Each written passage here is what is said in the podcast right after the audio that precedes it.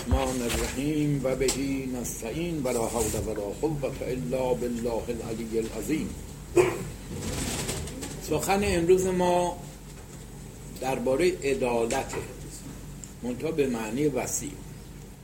در هر موضوع اول باید موضوع رو تعریف کرد که عدل چیه؟ تعریفش و ما میخواییم که دقت کنیم که از رو قرآن به دست بیاریم. حتی موضوع تعریف موضوع رو.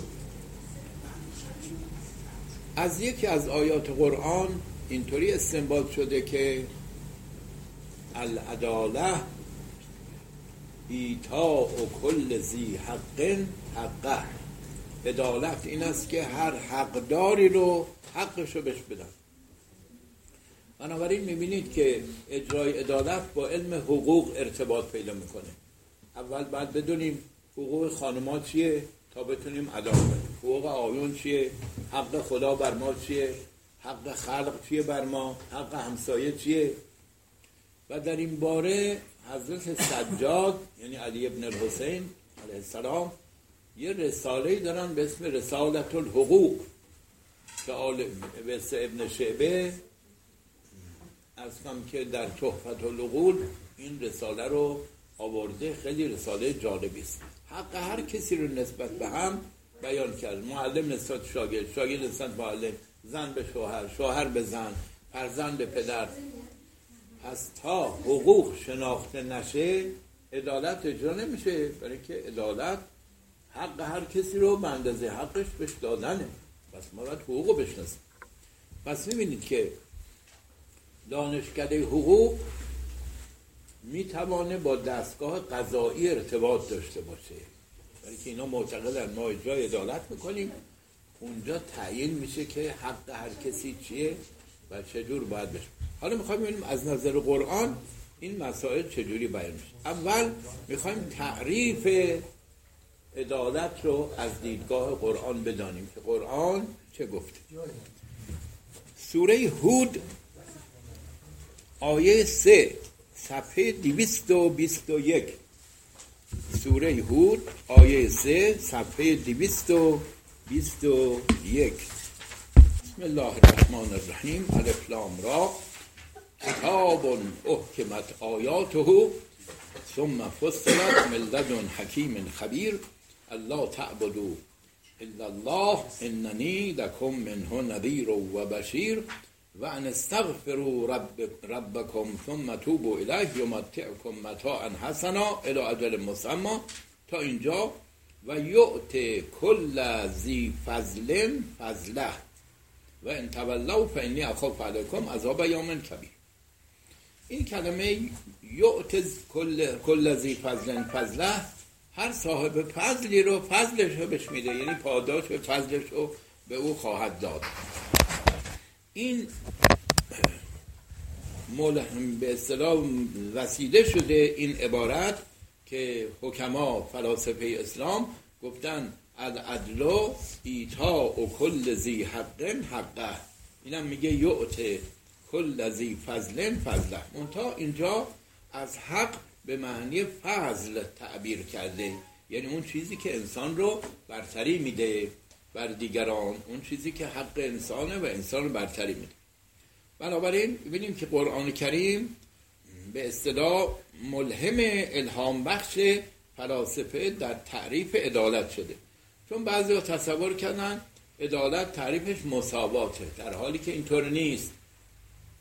اگر مساوات باشه شما باید از یه کودک پنج ساله همون توقع داشته باشی که از یه مرد چل ساله و اینطور درست, درست نیست.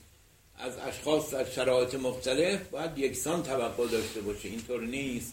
شرایط اشخاص مختلف که میشه حقوقشون هم تغییر می‌کنه. بنابراین عدالت یعنی حق هر کسی رو با توجه به شرایط موقعیتش درست پرداختن. یعت کل زی فضله فضله. خب حالا ما تقسیم می‌کنیم این عدالت رو. میگیم عدالت اول عدالت تکوینی است. یعنی خداوند در عالم خلقت و در عالم تکوین عدالت رو رعایت کرده. ببینیم آیات قرآن در این زمینه چی میگه. ابتدا ارز کنم که رفتیم سوره انفطار آیه هفت صفحه 587 یا ایها الانسان ما غرک بربک الکریم. ای انسان چه چیز تو رو به خداوند کریمت قره کرد؟ الذی خلقک فسواک فعدلک. اون کسی که تو رو خلق کرد و هماهنگ ساخت و عدالت درباره تو در خلقتت اجرا کرد. و عدلک یعنی متعادل کرد اعضای تو رو. بنابراین عدالت اینجا به معنی هر چیز رو در جایگاه خود قرار دادنه. وضع و شیء فی موضعه. یکی دیگه از تعریف های عدالت علاوه بر ایتا و کل زی حق حقه وضع و شیء فی موضعه. هر چیز رو در جای خود گذاشتن. تو نظام بدن انسان عدالت رعایت شده. یعنی هر چیز در جای خودشه. متناسب با اونجا قرار داده شده. خلقک فسواک فعدلک.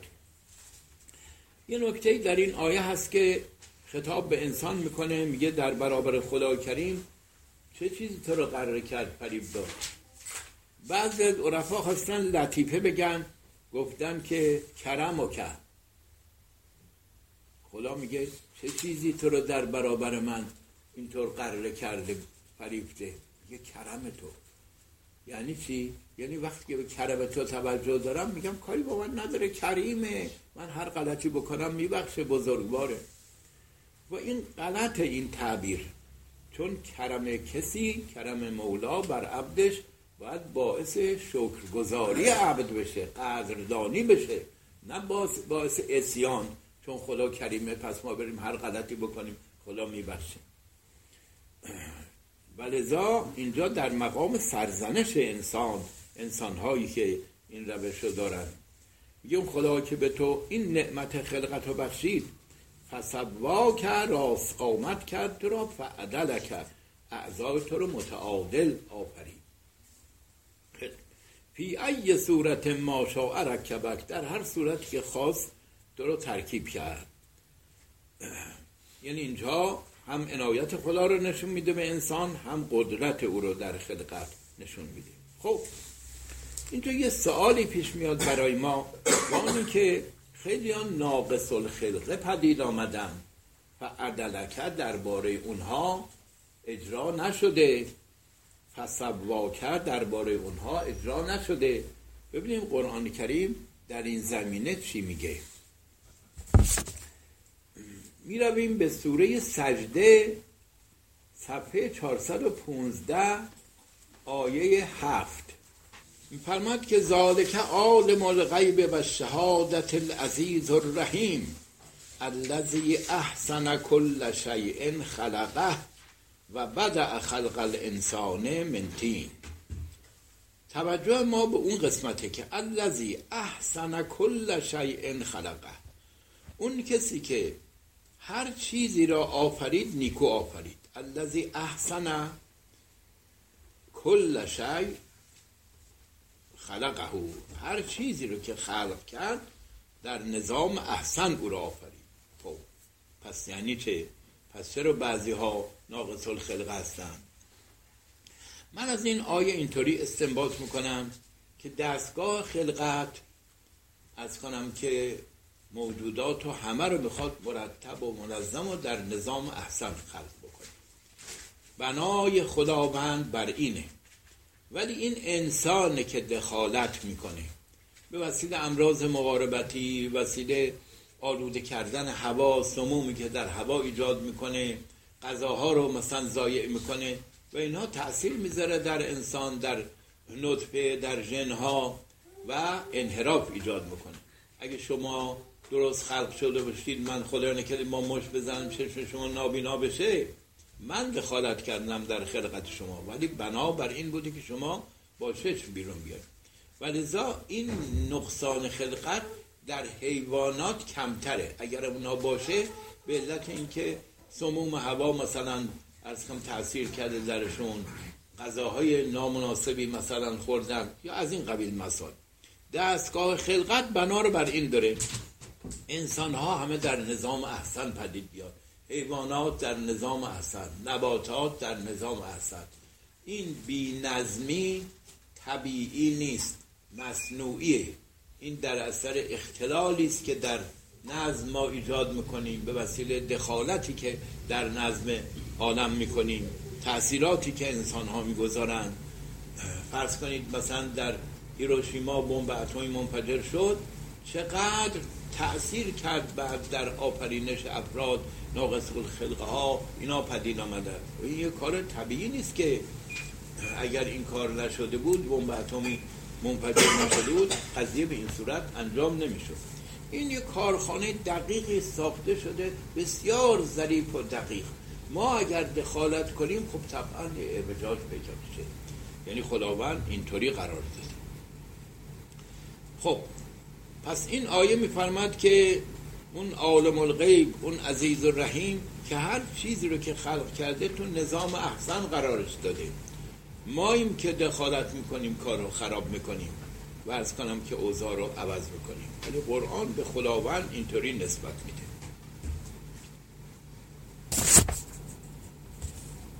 میریم روی این قضیه می‌بینیم ببینیم که خدایی که در نظام احسن جهان رو خلق کرده رفتارش در دنیا و آخرت چگونه است؟ آیا بیعدالتی خواهد کرد؟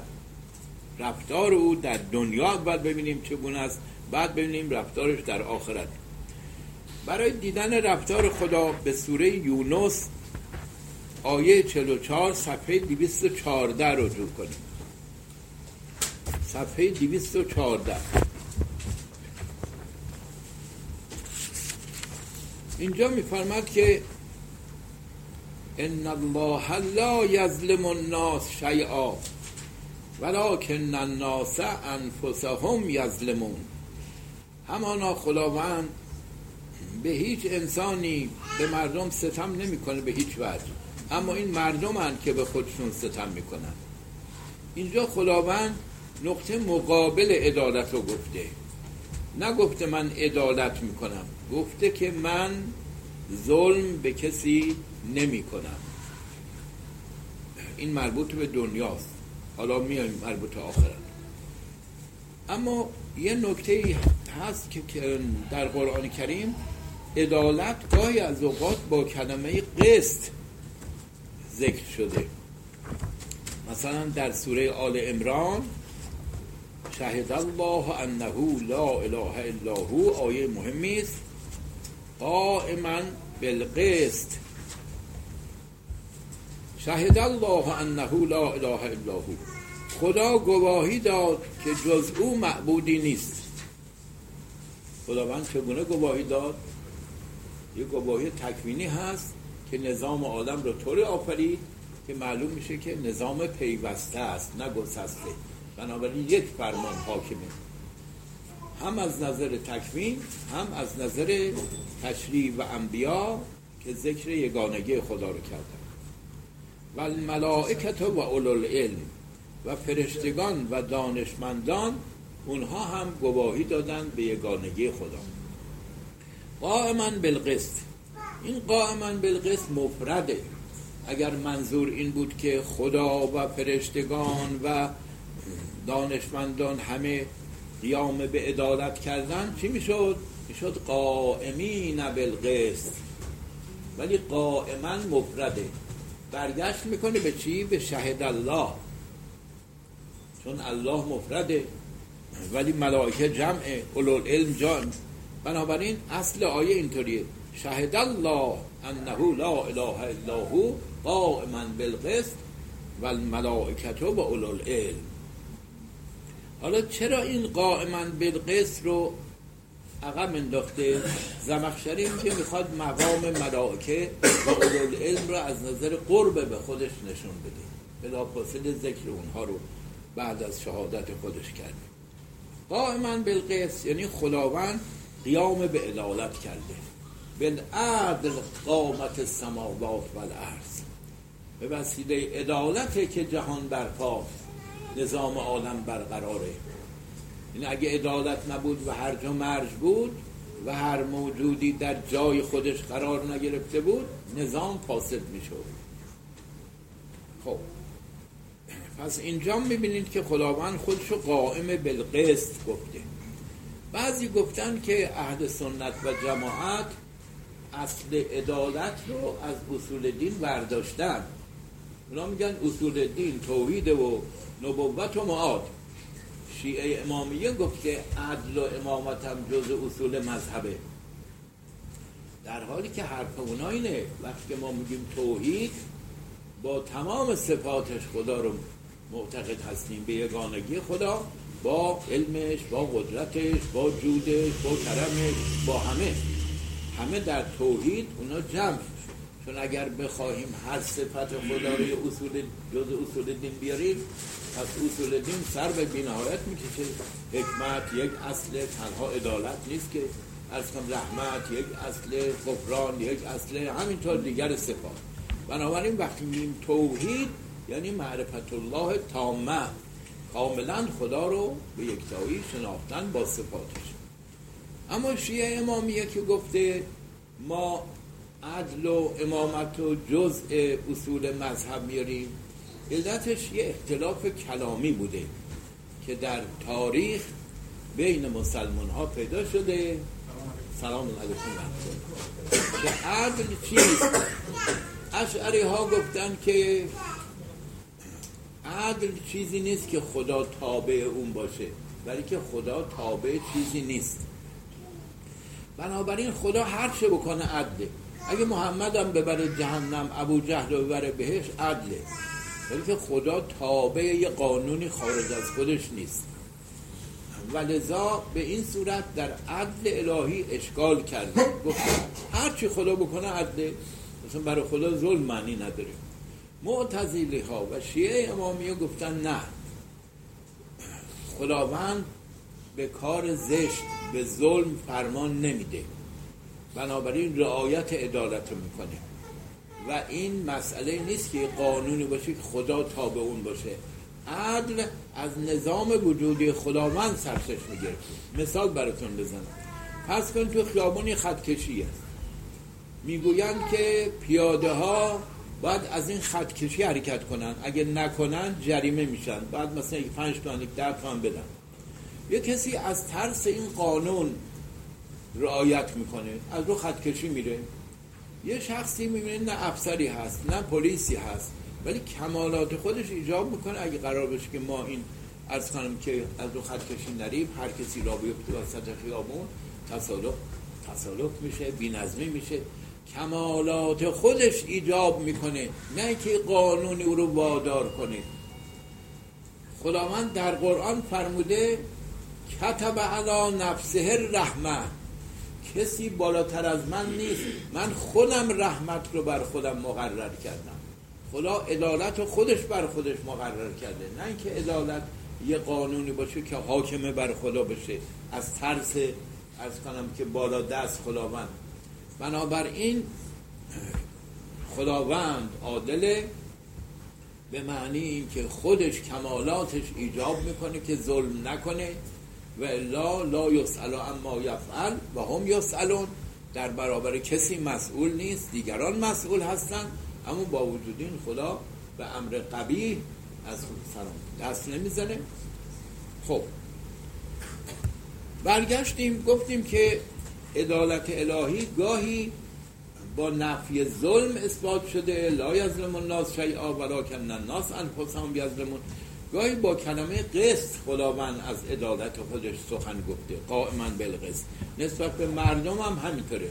گاهی گفته کنو قوامین بالقسط گاهی موضوع عدل رو مطرح کرد حالا بحث ما برگشت می‌کنه به این موضوع که رفتار خدا در آخرت چگونه است؟ رفتار خدا در آخرت چگونه است؟ قبل از اینکه به این رفتار بپردازیم این نکته رو من بگم که تبعیض در خلقت هست ولی این دلیل بر ظلم نیست. تبعیض اینه که شما یه شکل دیگه آفرین شدید. من یه جور دیگه اونی که بلنده این کوتاه اون چاقه اون لاغره اون زنه اون مرده اون سفید پوسته این قرمز پوسته اون سیاه پوسته. اینا تبعیزه یعنی اختلاف در خلقت. خداوند روی مساله و حکمتش موجودات مختلف آفرید مربوط انسان هم تنها نیست حیوانات هم همینطورن نباتات هم همینطورن حتی ستارگان هم همینطورن. کره ماه اکسیژن درش نیست در زمین هست در خورشید جور دیگه در مریخ نحوه دیگه. سازمان خلقت در واقع متفاوت اشخاص موجودات آفریده. اما توقعش از موجودات چیه؟ از کره ماه توقع داره کار خورشید بکنه؟ نه. از کره زمین توقع داره کار خورشید بکنه؟ نه. از خورشید توقع داره مثل دریاها باشه؟ نه. از هر کسی هر موجودی اون چیزی که داده به او به اندازه که به او داده ازش می‌خواد. و لذا می‌بینید یه کسی توی محیط مذهبی بوده خیلی عبادت می‌کنه چه می‌کنه؟ یه کسی توی محیط ضد مذهبی بوده کمتر از او عبادت می‌کنه. ولی واسه اون مقامش از این بالاتر میشه از این بالاتر میشه با اون شرایطی که اون داشته و اوضاعی که اون داشته. لذا وقتی که خدای تعالی می‌خواد در روز رستاخیز پاداش بده یک میزان رو جلو نمیاره موازین رو جلو میاره. شما رو با یه میزان میسنجه منو با یه میزان اونو با یه و نزع الموازین القسط لیوم القیامه. میزانهای عدالت را روز قیامت برپا می‌کنه حالا آیش رو پیدا کنیم. سوره انبیا. بله.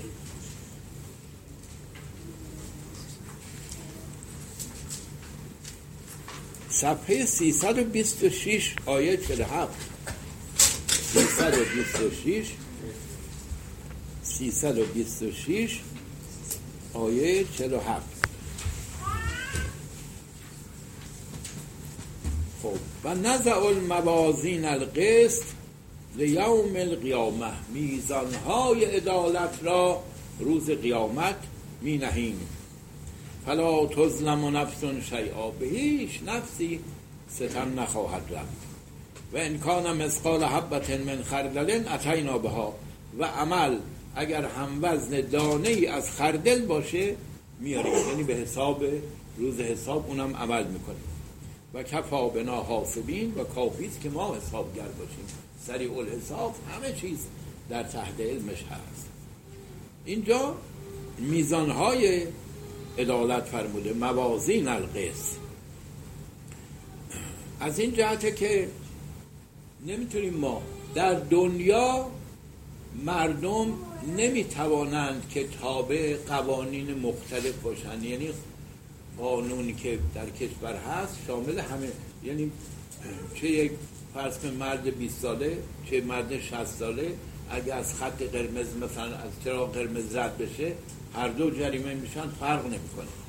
ولی قوانین خود یعنی حساب خدا در آخرت اینطوری نیست. شرایط هر کسی رو موقعیت هر کسی رو در نظر می‌گیره. اتمام حجت به این شده نشده کسی هدایتش کرده نکرده و جریانش چی بوده شرایطش چی بوده؟ نزع الموازین القسط لیوم القیامه فلا تظلم نفس شیئا. به هیچ نفسی ستم نمیشه. و انکان مسقال حبت من خردلن اتینا بها و کفا بنا حاسبین. خب. اینجا موضوع دیگری است که ما مسئله خدا رو فعلا بررسی کردیم. اول معنی عدالت از تو قرآن در بردیم بعد خداوند در تکوین چجوری عدالت می‌کنه؟ بعد گاهی از کم نقص هایی که در عالم تکوین پیدا میشه مربوط به چیه؟ دخالت دیگران در کار خدا حضوری دیگرانه و خدا این آزادی رو داده. بعد آمدیم رفتار خدا در دنیا رفتار خدا در آخرت. میان ببینیم حالا پیامبر چجوری معموره که عدالت بکنه. بریم سوره شورا. سوره شورا آیه 15 صفحه 484 صفحه 484 سوره شورا. در این سوره میفرماد که فلذالک فدع واستقم. کما امرت به خاطر این دعوت توی پیامبر شروع کن یا ادامه بده. و استقامت ببر چنان که معمور شدی. ولا تتبع اهواهم پیروی هواها و خواهش های مخالفان نکن. و قل آمنتو به ما انزل الله من کتاب. و بگو ایمان آوردم به آنچه که خدا از کتاب بر من نازل کرده. و عمر تو لعدل بینکم. من معمور شدم که عدالت بین شما بکنم. عمر تو معمور شدم من لعدل تا عدالت کنم. بینکم میان شما. الله ربنا و ربکم خدا پروردگار من صاحب اختیار من و صاحب اختیار شماست. لنا اعمالنا و لکم اعمالکم اعمال من از آن من اعمال شما از آن شما. لا حجت بیننا و بینکم الله یجمع بیننا و الیه المسیر این تیکه و عمر تو لعدل بینکم مسئله است خب این پیغمبر که معمول شده بود عدالت بکنه چیکار چجوری می‌کنه؟ بارها شنیدید دیدید که در جنگ بدر مثلا پیامبر صفوف سربازاشو داشت مرتب می‌کرد. یه چوب دستی دستش بود گفت تو برو عقب تو بیا جلو خدا این چوب زن زد به شکم یه کسی که رفته بود جلو آمده بود گفت برو تو صف از گفت یا رسول الله اوجعت, اوجعت بطنی. یعنی شکم مرا به درد آوردی. حالا اینو بی خودی گفته پیامبرم محکم نزد. یا رسول الله اوجعت بطنی. یعنی شکم منو به درد آورد پیامبر فورا شکم خودشو بالا زد چوب داد دست او گفت بزن و قصاص کن. عمر تو اعدل بینکم. اونم پیامبر رو بغل کرد و شکم پیامبر رو بوسی گفت میدان جنگه من احتمال دادم کشته بشم. خواستم در آخرین لحظه ها با بدن پیامبرم خلافزی کرده باشم. تنم رو ببوسم و وارد میدان بشم جان بدم اینطور بودم مثلا یه داستان دیگه ای که باز بلعمی در تاریخ نامه آورده اون که دیگه خیلی پرشیره روزهای آخر عمر رسول خداست. ایشون تقریبا یک هفته به شدت سردرد گرفته بودن و از کنم که و تب می‌کردن.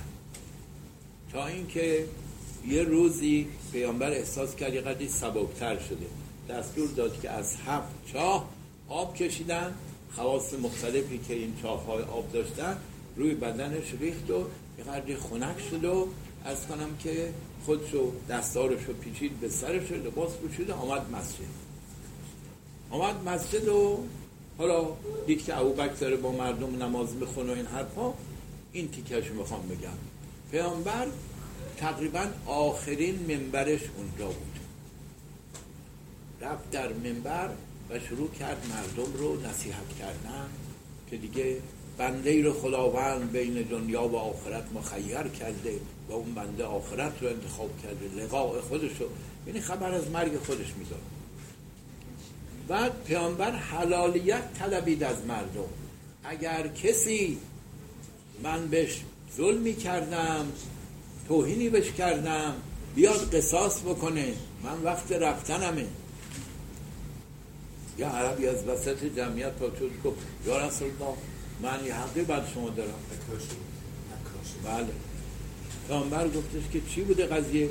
خب در یکی از سفرهای جنگی که ما داشتیم می‌رفتیم تو این شدلاقی که داشتی تکون می‌دادی که این اسب متوقف نشه حرکت کنه و من از کنار شما بودم خورد به پشت من. و من احساس دردی کردم. پیامبر فرمود که برین از منزل من همون شلاق رو بیارید. همون شلاق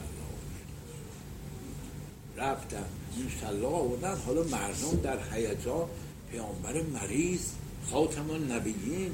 که عمدن نبوده. تو می‌خواستی برای خلول طرف در این این تریکت می‌داده که این مرکبش. از کنم که نایسته. بالاخره شلاق آوردن. پیامبر از منبر پایین آمدن و پشت خودشون اوریان کردن به طرف این مشالله دست این دادن. گفتن به زن که عدالت اجرا بشه در امت من. با عمل من سنت بشه در حالا مسلمان ها عدالت دارن می‌کنن. به هر حال اونم باز آمد و پیامبر رو در آغوش گرفت و بوسید و گفت یا رسول الله من چنین جسارتی نمی کنم من خواستم شما خبر بدی که رفتنی هستی. من خواستم با پیامبرم خداحافظی عمر تو لعدل بینکم. معمول شدم که عدالت کنم بین شما. الله ربنا و ربکم.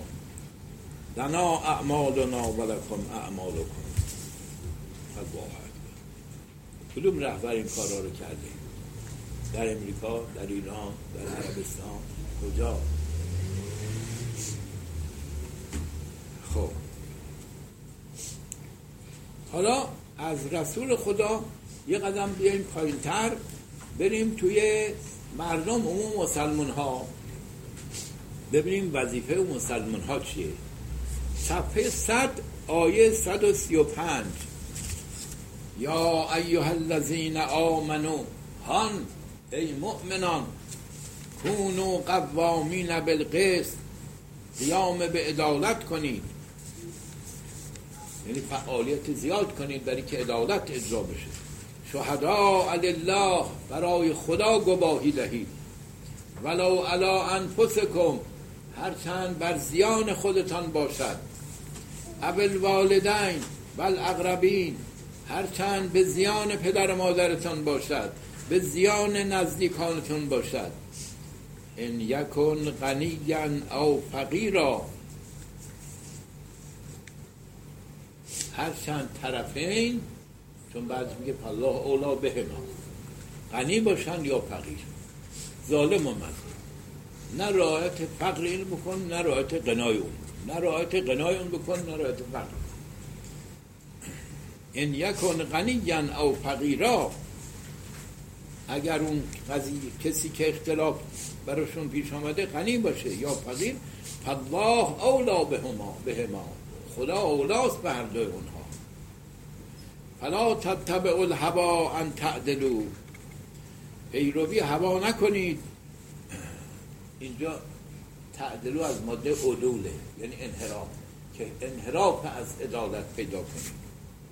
و ان تلبو او تعرضو و اگر زبان رو بپیچانید دو پهلو صحبت بکنید یا اعراض بکنید از شهادت. به ما چیه ما گواهی نمیدیم. پدر من رفته دادگاه. من می‌دونم که پدرم ظلم کرده.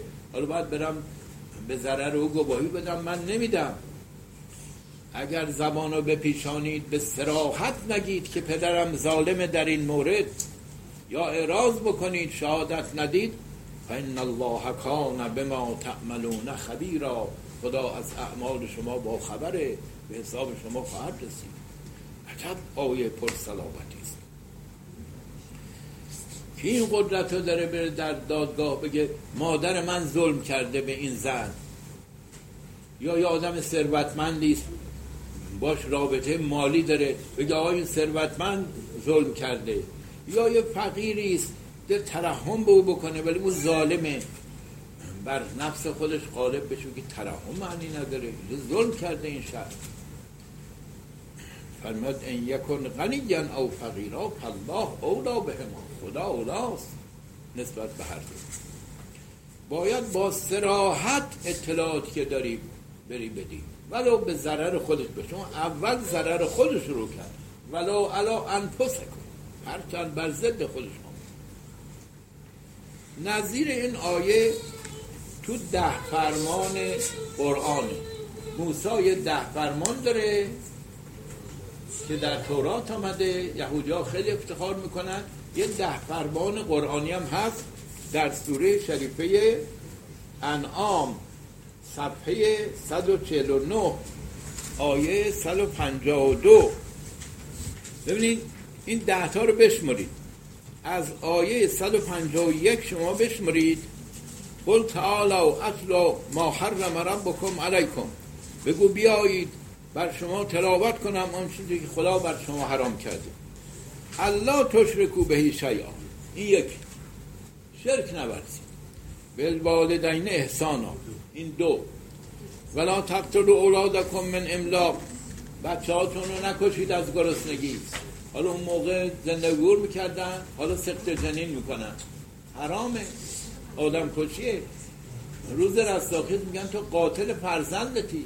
چقدر بده؟ چند تا شدین؟ ولا تقرب الفواحش. به کارهای زشت اون دنبال اونه. دم... نحن نزاکم و ایاهم دنبال اونه. می ما روزی دهنده اون حکم جدا نیست. ما داریم منحیات میشماریم.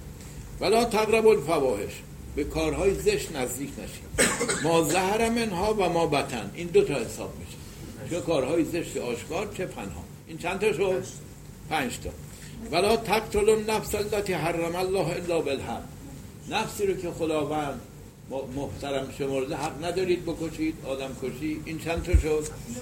شیش تا. درست؟ ولا تقربوا مال الیتیم الا بالتي هی احسن حتی یبلغ اشد. این چند شد؟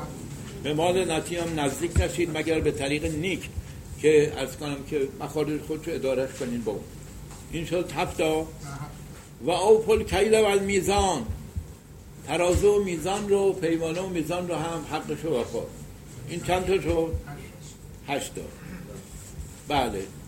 و ازا قلتم فعدلو و وقتی که سخن گفتید عادلانه سخن بگید. ولو کان ازا قربا. هر چند خیشاوند شما باشه. ملاحظه قوم خیشیر نکنید. حق رو بگید. این چند شد؟ نه تا. و به عهد الله اوفو. عهدی هم که با خدا بستید وفا کنید این شد ده فرمان قرآن. ذالکم و زاکم بهی لعلکم تذکرون. درسته؟ خب. پس و ازا قلتم فعدلو ولو کان ازا قربا. برگشت بدیم به همون آیه در سوره نسا آقا باید بری با خانومت نسبت به فرزندت باید بری شهادت زد بدی که خطا کرده ایم. بله. خدا رحمت کنه. مادر من چنین کسی بود. یادم میاد که بچگی من سوار دوچرخه شدم توی تکیه میگشتم. یه بچه کوچیکی آمد از زیر دسته این دوچرخه رد شد. متوجه من از کنار رد شدم. این زیر دسته دوچرخه گرفت به اینجای سرش زخم شد یه خود خون آمد اما اصلا یه بچه ده دوازده ساله بودم سوار دوچرخه شده. این رفت منظرش گفت فلان کس سر منو شکسته. مادر بچه آمد و در خونه من داد و قال و فلان و بچه من و پسر شما شکست. یادم میاد مادر من با شهامت آمد یه نگاه کرد. گفت بله. به من گفت تو این کردی؟ گفتم بله من سوار دو شخصه بودن نه رد شد. گرفت دستش اونا گفتن باید این بچه بره کلانتری کلانتری محل کلانتری هشت اون وقت بودیم شامون خیام مادرم گفت بله ببرینش. بله باید ببرید خودش هم با ما آمد تو کلانتری. بعد اونجا رئیس کلانتری گفتیم که این اینطوری قضیه. خلاصه ما اونجا تبرئه شدیم آمدیم. ولی به هیچ وجه مادر من دفاعی بکنه. کمترین سخنی بگه که بچه هست اشتباه کرده خطا کرده حالا عیبی نداره فلان. درست نیست. یه وقت یه خانومی تعریف می‌کرد برای من گفت من در امریکا بودم. دیدم که یه بچه امریکایی رفت یک عروسکی رو از دست یه بچه دیگه گرفت. مادرش فورا آمد از دست این گرفت و داد دست اون بچه. بعد عذرخواهی کرد از مادر همون بچه. ولی یه جای دیگه همین صحنه رو دیدم یه ایرانی. بچهش رفت عروسک یه کسی رو گرفت. مادر رفت به اون بچه کچو گفت دختر جان اب نداره. بذار حالا یه نیم ساعت هم دست این باشه باش بازی بکنه بعد بتونی آقا تفاوت تربیت اینه. اون تربیت امریکایی درست بود. نه این حرکت این ایرانی.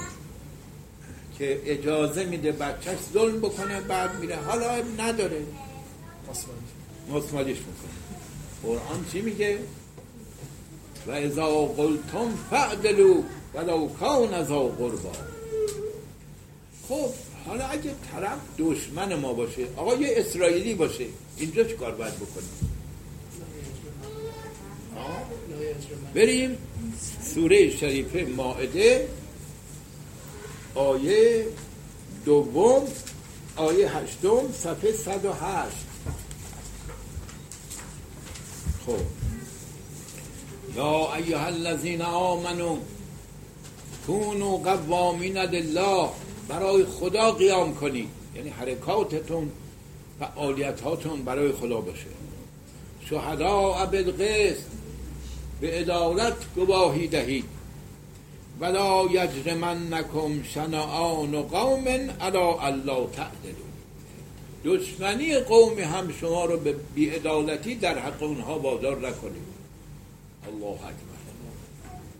اعدلو و اقرب للتقوا عدالت کنید که به تقوا نزدیکتر است.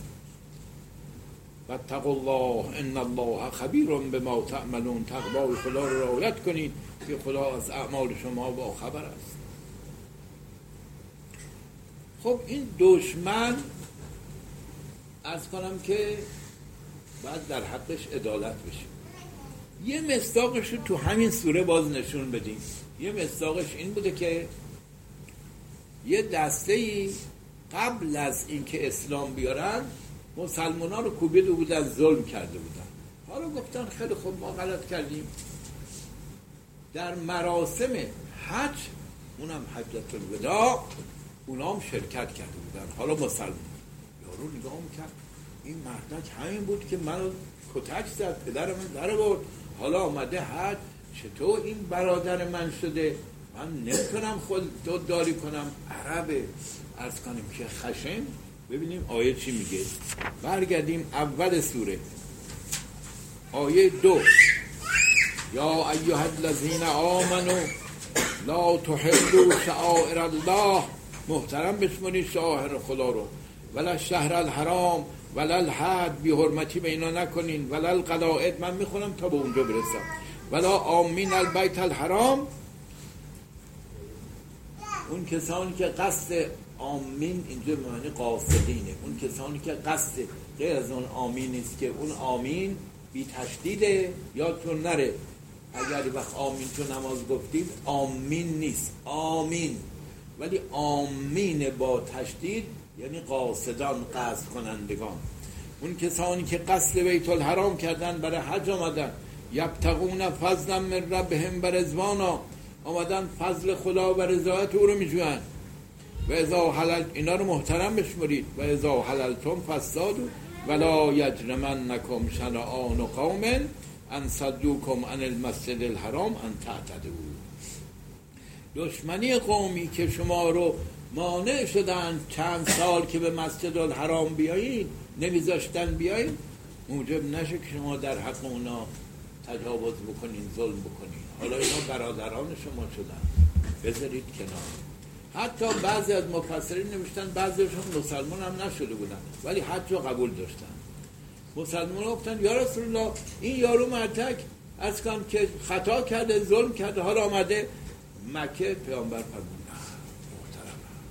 اینجا سرزمین صلح سرزمین عبادت خداست. آمدن مراسم حج از کنم بله ولا یجرمنکم شنعان قوم ان صدوکم عن المسجد الحرام ان تعتدوا و تعاونوا علی البر و تقوا. حالا که مسلمان شدن اینا کمک کنید همدیگه رو در کار نیک در تقوا. ولا تعاونوا علی الاسم و در گناه و تجاوز یکدیگر رو کمک نکنید. و تقوا الله ان الله شدید العقاب. پس ببینید شروع کردیم از عدالت خدا و عدالت تکوینیش و رفتارش در دنیا و آخرت و بعد رفتار پیغمبر و بعد دستورات که مسلمان ها غیر از پیغمبر داره. حتی با دشمنان هم باید عدالت. در مورد رفتار خداوند در دنیا رو در ارتباط با مردم رو یک مقدار توضیح ببینید خداوند این آیاتش مفصله در این زمینه. خداوند در دنیا رفتارش مختلف بعضی ها رو که خیلی سرکشند مثل فرعون و اینها در دنیا هم اخذناهم به عذاب به عذاب می‌گیره تا عبرت بشه.